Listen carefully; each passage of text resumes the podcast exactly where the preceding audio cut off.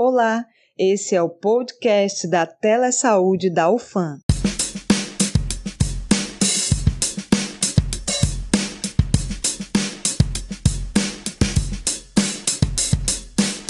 Bom dia, boa tarde, boa noite, meus caros ouvintes. Então, no episódio de hoje iremos ter uma dinâmica um pouco diferente do habitual teremos a participação do passe, o uso de mídias como ferramentas para orientar as crianças na fase escolar em tempos de Covid-19. E contamos com a presença da Cristiana, da Cláudia e do Frederico. Uma salva de palmas para eles por trazer essa problemática tão importante. Tudo bem com vocês? Se apresentem e falem seus cursos. Olá, pessoal! Aqui quem fala é a Cristina e sou estudante de medicina. Olá, pessoal! Meu nome é Cláudia e eu curso medicina pelo FAM. Meu nome é Frederico e eu curso medicina. Agora que o passe já se apresentou, vamos aos componentes do Telesaúde que também vão participar do episódio. Se apresentem, galera! Oi, pessoal, meu nome é Lohane e eu sou do curso de odontologia. E o meu nome é Paula, do curso de odontologia. Bom, como já foram feitas devidas apresentações, vamos ao episódio, cujo tema é saúde mental das crianças durante a pandemia. Agora passamos a bola para a Cristiana para uma breve introdução.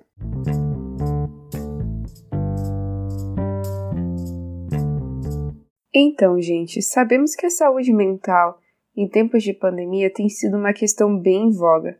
Focamos frequentemente nos jovens e adultos e por vezes acabamos por não perceber que as crianças e adolescentes também sofreram ou ainda sofrem com o novo normal imposto pela pandemia do novo coronavírus. Recentemente, a partir da análise de comportamentos da minha irmã e de primos, percebi que foram modificados de alguma forma pela pandemia apresentando comportamentos diferentes dos de antes, os quais passaram a ser marcados sobretudo pela acentuação da ansiedade e do estresse.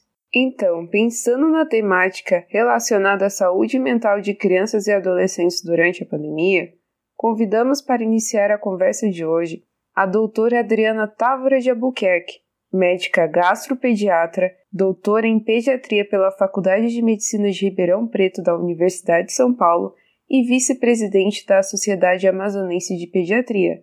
Seja bem-vinda, doutora Adriana. Olá, muito obrigada pelo convite. É uma honra dividir esse horário com vocês para a gente falar um pouco sobre essas questões das crianças durante a pandemia. Sabemos que parte dos pais optaram por manter seus filhos em casa e adiaram o retorno deles às aulas, mantendo os ensino remoto e isolamento social. Como os pais podem lidar com seus filhos nessa questão de isolamento social a fim de protegê-los de impactos em sua saúde mental? É muito importante durante o isolamento social manter a rotina das crianças, o horário para acordar, o horário para dormir, manter os horários da alimentação, tentar colocar uma alimentação o mais saudável possível, com menos carboidratos, sem os exageros dos carboidratos ter o horário também para estudar, o horário de brincar. E muitas das vezes a gente precisa até colocar na criança a roupinha do colégio para ela entender que aquele momento é um momento de estudo. Outra questão também muito importante é a necessidade de desenvolver com as crianças atividades lúdicas e principalmente brincar com elas. Nada dá mais prazer mais satisfação e mais equilíbrio emocional para uma criança do que brincar com os pais. E não precisa ser uma brincadeira estruturada.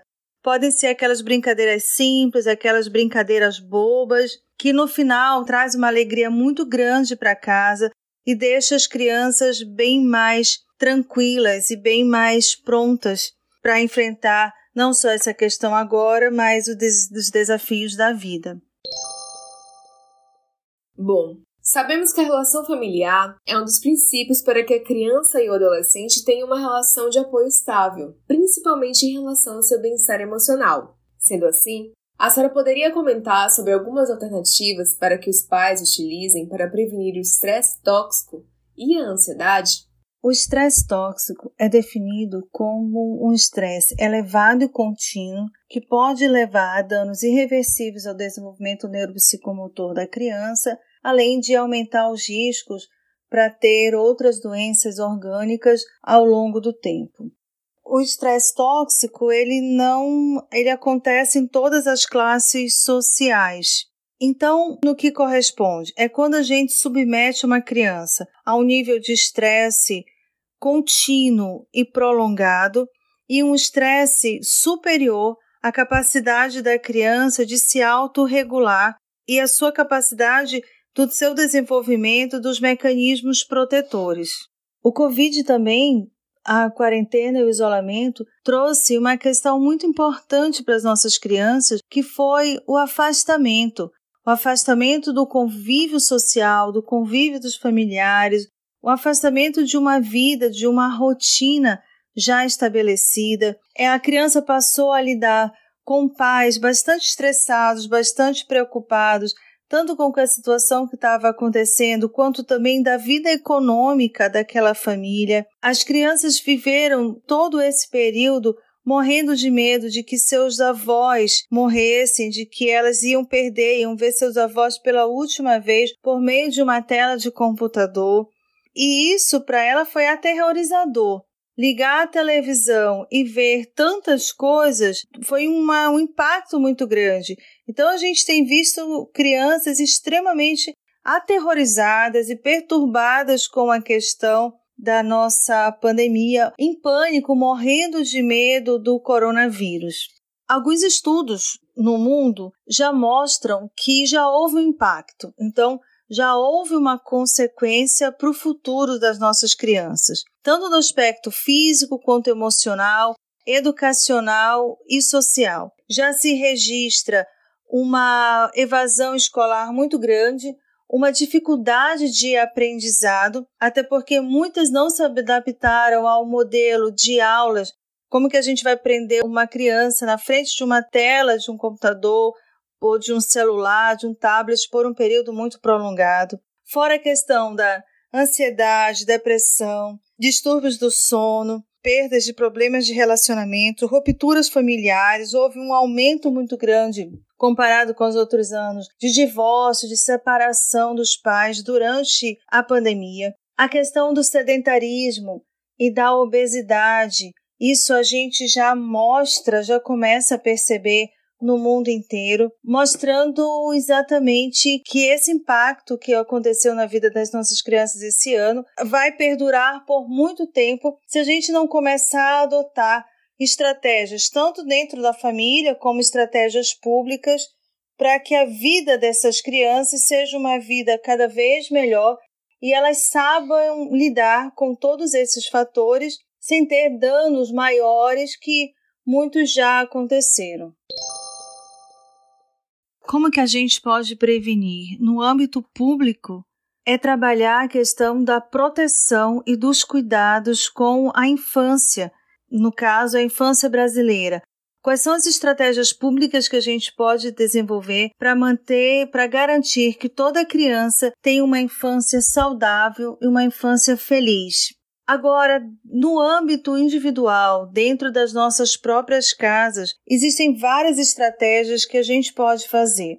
A primeira é desligar a televisão. Os jornais estão repletos de notícias de morte, morte, morte do coronavírus. As crianças já sabem que o coronavírus pode matar, então ficar submetendo toda hora, toda hora, toda hora é uma informação que ela já sabe e que talvez ela não dê conta de metabolizar isso de uma maneira harmoniosa, né? entender isso dentro do seu contexto, isso gera nela um sofrimento muito grande. E esse sofrimento muda a arquitetura cerebral. É isso que a gente precisa ter bastante, bastante consciência. Atividades em casa, como manter uma rotina, atividades lúdicas, a música tem vários estudos que têm mostrado que a música ela traz uma remodelação cerebral boa. São as crianças crescem mais autoconfiantes. Outra questão também é a proteção das crianças para que elas não sejam submetidas a nenhum tipo de violência, abusos sexuais ou qualquer outra forma de abuso ficar atento para observar se essa criança não está sofrendo bullying, principalmente nas escolas. Leitura, o desenvolvimento da imaginação, o desenvolvimento da fantasia, deixar que a criança crie novas histórias, isso vai ter um desenvolvimento cerebral importante, que isso vai impactar, inclusive na questão do aprendizado dela e na maneira de lidar com os problemas da vida. A importância das brincadeiras, como a gente já falou, como é importante para uma criança brincar. Ela precisa brincar para ter um desenvolvimento cerebral mais efetivo. E fora a questão do aspecto psicossocial, que é fundamental. Fazer exercícios regularmente e principalmente os exercícios ao ar livre. Então, tão logo haja uma brecha, uma possibilidade de sair com as crianças para brincar ao ar livre, mesmo que seja num horário restrito, claro, usando todos os cuidados de proteção, de não ter aglomeração, isso é fundamental e ajuda muito na redução do estresse tóxico. Com os pais fora da rotina e por vezes sobrecarregados, é preciso compreender que o tempo que se passa em frente às telas, celulares, computadores e televisão vem ajudando a manter um senso de normalidade durante a quarentena. Ainda assim, é preciso encontrar um equilíbrio entre a dependência delas e as outras atividades do dia, como os pais podem avaliar se o uso das telas está dentro dos limites aceitáveis? O uso de telas de maneira prolongada em criança está associado a vários riscos de efeitos negativos para a saúde, tanto com dificuldades de aprendizado, problemas de atenção, dificuldades de regularização do sono, aumenta o risco de ter obesidade, depressão, ansiedade, além de problemas como da visão, da audição e também alguns problemas no sistema osteoarticular, além de deixar a criança muito tempo exposta a riscos do mundo digital, riscos de comportamentos de pedofilia, de pornografia. Então a gente precisa estar muito atento. A recomendação da Sociedade de Pediatria é que o tempo máximo de tela para crianças de menores de 2 anos é zero entre 2 e 5 anos, o tempo máximo nas 24 horas seria de uma hora, e nas crianças maiores de 5 anos seria o tempo máximo de duas horas. Mas com a pandemia, que vocês colocaram muito bem, essa dinâmica mudou bastante, a dinâmica familiar ficou muito tempo confinado em casa e a gente vive na era digital. Então, é preciso nesse momento ter bastante bom senso. A família precisa entender de que o uso excessivo de tela também é danoso para a criança. Então, nesse momento do uso de tela, a gente precisa avaliar quais são os tempos que a gente tem. O uso da tela está sendo usado para promoção de saúde, está sendo usado para proporcionar um relacionamento mais afetivo, para aproximar a família, para falar com os parentes, com os avós, com os primos em, que estão longe. E a gente precisa também flexibilizar o tempo de tela com o tempo de trabalhar junto e de se envolver mais com a família no desenvolvimento das atividades lúdicas em casa.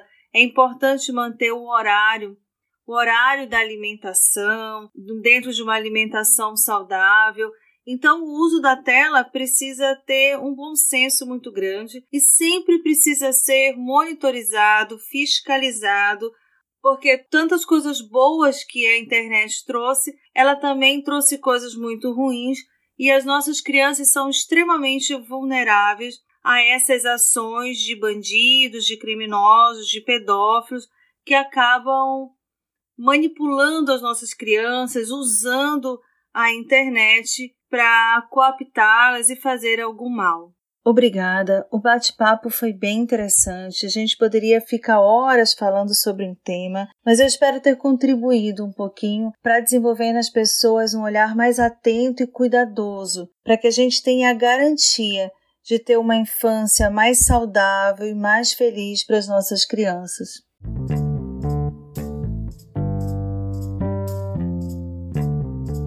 Em continuidade, convidamos também a Adriane Costa. Ela é mestre em psicologia, especialista em psicologia clínica e especialista em psicoterapia infantil. Seja muito bem-vinda ao podcast. Olá, eu sou a Adriane Costa, sou psicóloga, mestre em psicologia e especialista em psicologia clínica infantil. É, agradeço desde já o convite de poder contribuir um pouquinho com vocês, com essa que é uma temática que nós temos falado sobre a importância dela, que é a saúde mental das crianças durante a pandemia, e de que maneira isso as tem afetado, e como os pais podem também auxiliá-las a minimizar os danos que essa pandemia vem causando na saúde emocional dessas crianças. Para início de conversa, o número de queixas dos pais em relação às alterações de comportamento de seus filhos tem aumentado? O que nós temos ouvido, lido, o que vem chegando como demanda no consultório, é aquilo que a gente consegue conversar através das mídias sociais, é que há sim uma percepção dos pais sobre alteração do comportamento dos seus filhos, não sei se eu nomearia isso como queixas dos pais. Alguns sim, alguns sim percebem essas alterações de comportamento de maneira negativa. Quando a gente pensa sobre o número de queixas de pais em relação às alterações de comportamento dos filhos, a gente precisa primeiro pensar de que família é essa que a gente está falando se a gente está falando de uma família que chega no consultório particular, se a gente está falando de uma família que chega ao serviço público, nos serviços que hoje estão fazendo acompanhamento familiar, ou se a gente está falando de pais que fazem parte do nosso cotidiano e que fazem relatos sobre o comportamento dos seus filhos. De comum desses três grupos que eu nomeei, o que a gente vem percebendo é que sim, a pandemia ela tem afetado não apenas os adultos em termos de desorganização psíquica, em termos de saúde emocional. As crianças têm sido profundamente afetadas. Muitas vezes essas crianças não conseguem comunicar o quanto tem sido sofrido para elas, o quanto vem sendo sofrido para elas, todas essas mudanças que ela, com as quais elas precisaram conviver, e aí eu não utilizo a palavra se adaptar, porque muitas delas não têm se adaptado, mas elas têm convivido com essas mudanças que todos nós precisamos fazer no nosso cotidiano, e isso tem gerado sim impactos emocionais na saúde mental dessas crianças. Então, sim, o número de queixas de pais em relação às alterações de comportamento tem aumentado. Muitos pais não conseguem nomear quais são essas alterações. Eles percebem os filhos, os filhos diferentes, os filhos um pouco mais retraídos, um pouco mais entristecidos, alguns já muito estressados, alguns mais agressivos. Em relação à saúde mental de crianças e adolescentes, Há um questionamento que quase sempre gera muitas dúvidas, de aspectos que podem até passar despercebidos pelos pais. Que sinais no comportamento das crianças e adolescentes podem levar os pais a se preocuparem com a saúde mental de seus filhos? Sinais esses que podem ser indicativos de alerta. Como eu dizia anteriormente, é, os pais precisam ficar atentos às mudanças de comportamentos dos seus filhos. Algumas crianças podem começar a ficar retraídas, entristecidas, até deprimidas. Elas já não conseguem mais lidar sozinhas com determinadas situações, a ansiedade as mobiliza muito a ponto de causar-las sofrimento. E sempre que o pai perceber que essas alterações de comportamento geram sofrimento na criança, esse é o momento de se procurar ajuda especializada, de se procurar ajuda profissional, para que o mais breve possível eles recebam o acompanhamento especializado, a intervenção necessária e o processo de resiliência possa ser instaurado junto com essa criança. Quais medidas podem ser tomadas frente a essas alterações de comportamento? Medidas simples podem ser feitas pelos pais, pelos cuidadores, pelos responsáveis e que podem gerar mudanças positivas no comportamento dessas crianças. A primeira delas é conversar com essas crianças e adolescentes sobre a pandemia, sobre o que é isso tudo que a gente está vivendo, sobre qual a necessidade de hábitos de higiene mais intensificados, sobre o uso da máscara, do porquê do isolamento e do distanciamento social, por que muitas vezes essas crianças precisaram e em alguns casos ainda precisam parar de conviver com seus avós, com seus tios, por que que de repente elas tiveram que começar a ter aulas mediadas por computadores e explicar para elas o motivo disso estar tá acontecendo, quais são os impactos físicos que a pandemia pode causar, mas principalmente trabalhar com elas que esse é um momento passageiro. A pandemia ela vai passar, a gente não sabe em quanto tempo ela vai passar, mas a gente sabe que as pesquisas têm evoluído para que uma vacina, uma ou várias vacinas sejam criadas, e daqui a um tempo, que é um tempo que a gente não pode precisar hoje, a gente vai voltar à normalidade no nosso cotidiano. Nós não sabemos que normalidade é essa, a gente sabe que será o novo normal. Mas a gente sabe que daqui a um tempo, todas as nossas atividades, tudo aquilo que a gente vinha fazendo, vai poder ser retomado. É importante que essa família, através dos recursos que elas têm, possam esclarecer para essas crianças sobre o que é a pandemia.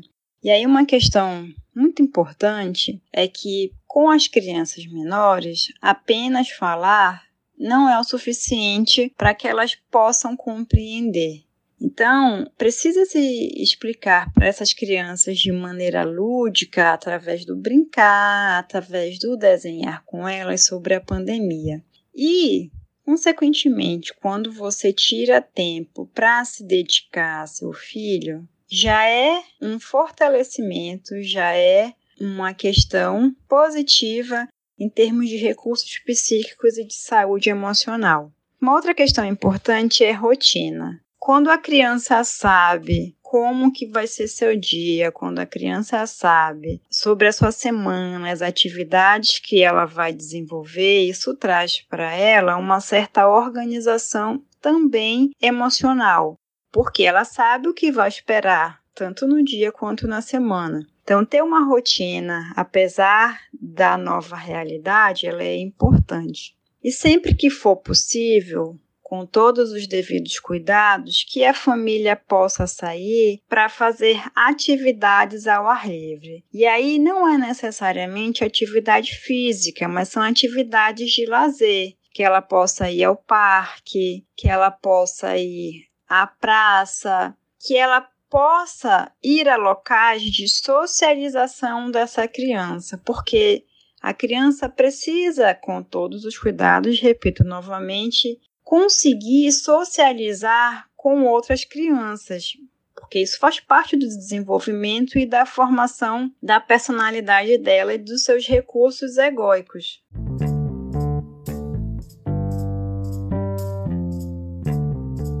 Para falar sobre o papel dos pais nesse contexto de retorno às aulas, chamamos o Dr. Evandro Baldassi, infectologista pediatra e professor livre-docente da Faculdade de Medicina da USP São Paulo. Seja muito bem-vindo!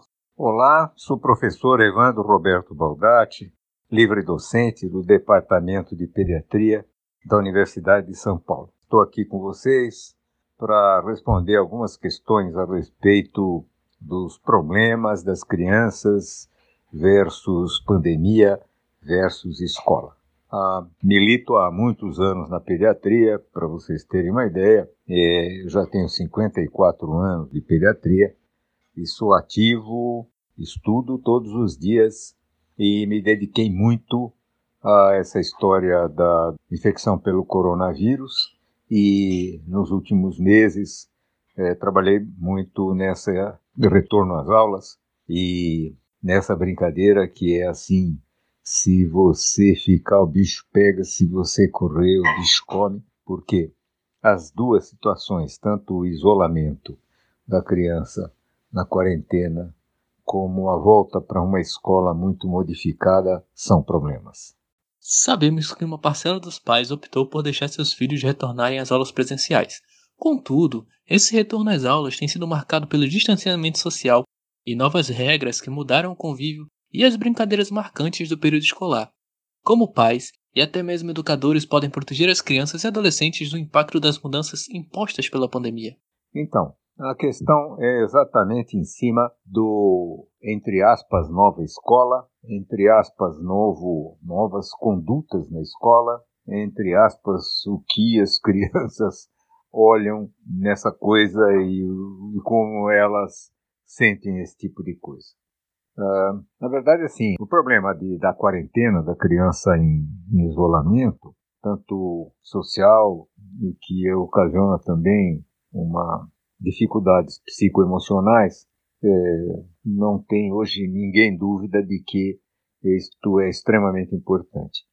Fiz um questionário baseado na, nos sinais e sintomas de crianças com estresse é, do Departamento de Psiquiatria da USP na área infanto-juvenil e apliquei esse teste num grupo de famílias que frequentam o meu consultório e depois num grupo externo. E o que eu encontrei foi assim uma coisa bem triste, porque é, é, praticamente 100% das crianças tinham uma ou mais manifestações de estresse. Coisas que iam desde regressão assim muito séria, criança que já lia, escrevia, não conseguia mais reconhecer uma letra, até situações um pouco mais leves de hiperbolia ou umas mais sérias, tipo anorexia nervosa, mas assim, praticamente 100% das crianças que estão em quarentena estão em situação de estresse. Do outro lado, as escolas realmente trazem problema e existe um problema geral, obviamente, que a volta na escola é traumática em função de que a criança espera voltar para aquele ambiente que ela deixou de brincadeira, de risada, de correria, de abraço e etc. E ela vai ter muitas restrições nesse sentido, o que é, vai já criar um impacto negativo, tá? mas é indispensável nesse momento. Nesse sentido, pais e os professores e demais integrantes da escola devem trabalhar juntos para que se coloque para as crianças o mais claramente possível essa nova situação, por que, que esta coisa está desta forma, esperar que a criança eh, tenha com uma explicação clara e objetiva, sem nenhum tipo de distorção, tá certo? É, que a criança desenvolva ah, uma adaptação. As escolas é, que têm pessoas críticas e pessoas com um olhar mais humanístico, elas entendem que esse momento da escola não é um momento de recuperar conteúdo, mas sim de recuperar crianças. Recuperar o que for possível do psicoemocional, recuperar o que for possível do social. Mas muitas escolas, infelizmente, estão na ânsia de recuperar conteúdo, e isto então passou a ser um desastre muito maior. Elas não percebem que elas estão criando uma situação de repulsa à escola, de rejeição à escola. E essas crianças todas vão caminhar ao longo da sua vida carregando esse trauma, essa dificuldade que essas escolas insensíveis e sem lógica estão fazendo quando querem recuperar conteúdo. Se o recuperar conteúdo, o sentido for, olha, eu preciso fazer isso para justificar o que eu cobro, tá certo, nas mensalidades, era muito melhor ser um pouco mais sincero, um pouco mais aberto, é dizer, eu preciso receber as mensalidades, porque senão eu tenho que fechar a escola, mas eu vou é, dar para os seus filhos mais agora, é apoio, é carinho, é, é reintegração outra vez, ah, numa forma diferente, mas é a forma que é possível de convívio aqui das crianças. Então, assim, o que as escolas podem fazer é não fazer isto, é realmente desenvolver, junto com os pais, é, programas de orientação é, no sentido de uma acomodação social dentro dos limites possíveis hoje e de identificação e auxílio para as crianças nos seus problemas psicoemocionais. Doutor Evandro, e como os pais podem saber se a escola está propondo um ambiente saudável ao retorno do aluno? A resposta é muito simples: é observar seu filho. É, o problema é que nós temos este problema também. Né? Nós temos que muitos pais não sabem olhar para os filhos. A, a preocupação às vezes é muito maior consigo mesmo. Então, os filhos margeiam a vida desses pais e não são parte importante da vida deles, então fica difícil fazer uma observação. Mas assim, é muito claro, tá certo? É, quando você não tem um ambiente saudável é, no seu todo. O ambiente saudável do ponto de vista físico, higiênico, é bastante simples, é só você verificar se a escola está cumprindo as regras né, do, do, isolamento social, da higiene de mãos, etc, etc, uh, o uso das máscaras. Agora, o problema não é por aí, né? O problema é se a escola está cumprindo o seu papel de recuperação psicoemocional e social dessas crianças. Vou voltar a insistir, porque eu falei na questão anterior, uma parte grande das escolas está só preocupada em fazer recuperação do, do, do conteúdo que não foi dado. Olha, para aprender, tá certo, existe muito tempo. Para ter formação, a coisa tem que ser agora. É, aprender, eu tendo algum livro perto de mim, eu aprendo. Eu tendo uma cadeira é, para sentar e um livro para ler, eu acabo aprendendo. Agora sim, é, ter formação, ter estruturação psicoemocional para enfrentar a vida na sua evolução, com todos os problemas que todos nós sabemos que existem, isto não é uma coisa que se faça através de um programa específico. É de uma uh, atuação uh, humanística, de uma atuação de sensibilidade, buscando dar para cada criança aquela necessidade dela nesse momento para que haja novamente um rearranjo na integração ah, dos relacionamentos, na integração do sentimento dela com ela mesma, com a vida, com a escola, com a família. Sabemos que a paralisação nas aulas ocasionadas pela pandemia gerou impasses na continuidade educacional. Nesse aspecto, é comum que alguns alunos se sintam prejudicados e até mesmo atrasados na aprendizagem. Como os pais podem prestar assistência nesse cenário de maneira a proteger a saúde mental da criança? E os educadores? A gente sabe que a pandemia realmente assim fez com que as crianças ficassem longe da escola. Existem antecedentes disso na história e não são uh, muito interessantes ou agradáveis os resultados. Crianças que ficaram uh, meses fora da escola tiveram depois uma dificuldade bastante grande de reintegração e, e, e muitas uh, rejeitaram a escola, muitas eh, tiveram dificuldades para frente na área cognitiva. Então, com certeza, esse afastamento não é impune. Ele vai trazer consequências por mais que não uh, apareçam agora. Ah, mas meu filho não apresenta aparentemente nada. Ele está ótimo, ele brinca, ele corre. Sim, a criança é um ser fantástico, por isso eu sou pediatra. Ela tem uma capacidade de adaptação brilhante, o que não quer dizer que ela não esteja em sofrimento. Ela se adapta, mas ela sofre nesse processo. Então, os pais que assistência podem prestar nesse cenário, nesse momento? Atentos, atentos, irmãos, nesse momento de dificuldade, braço dado, estamos juntos. É tudo difícil, é tudo complicado, a gente está ficando muito tempo longe das pessoas, mas nós estamos aqui, nós estamos juntos. Eu estou junto com você, você está junto comigo. Da mesma forma que é, você precisa de mim, eu preciso de você, sabe? Meu filho, eu te amo muito. Ah, e isto é o que é, os pais podem prestar como assistência aos seus filhos. É estarem perto, é estarem amando, é estarem falando que amam, sabe? estarem tendo gestos nesse sentido. E os educadores, está certo? Não é muito diferente disso. A única coisa que educador não pode fazer é achar que ele tem que transmitir conteúdo agora. Tem que jogar na cabeça de um coitado que está com a cabeça completamente uh, atrapalhada com todo esse processo. E tentar jogar conteúdo e assim, olha, você precisa passar de ano, isto realmente é desastroso, desrespeitoso, agressivo, tá certo? E as escolas deveriam ter vergonha de estar tá fazendo isso.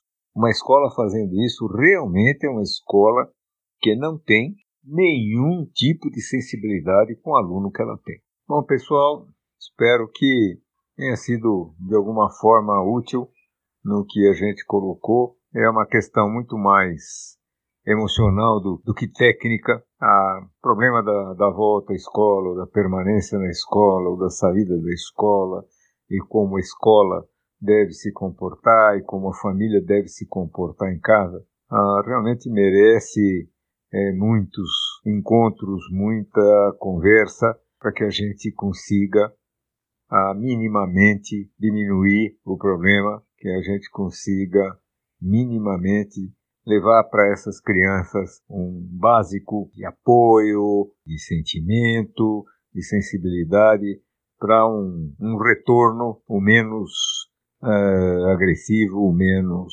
comprometedor para o resto da vida. Então, pessoal, nossa batalha é pela criança, tá certo?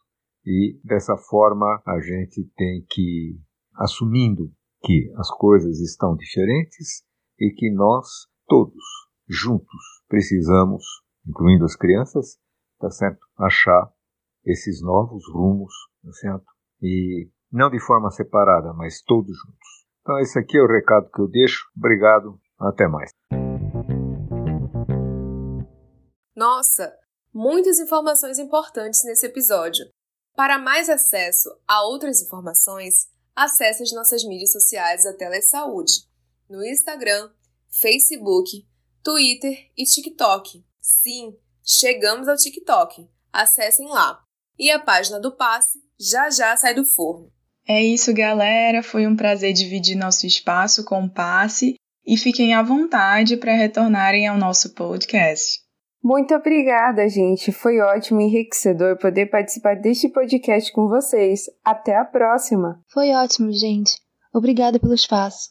Show, pessoal. Esperamos retornar mais à frente. Então, chegamos ao fim desse episódio. Agradecemos a vocês, nossos queridos ouvintes, por acompanharem nosso podcast. Se você gostou, compartilhe com seus amigos o nosso conteúdo e não percam o próximo episódio. Uma boa semana a todos!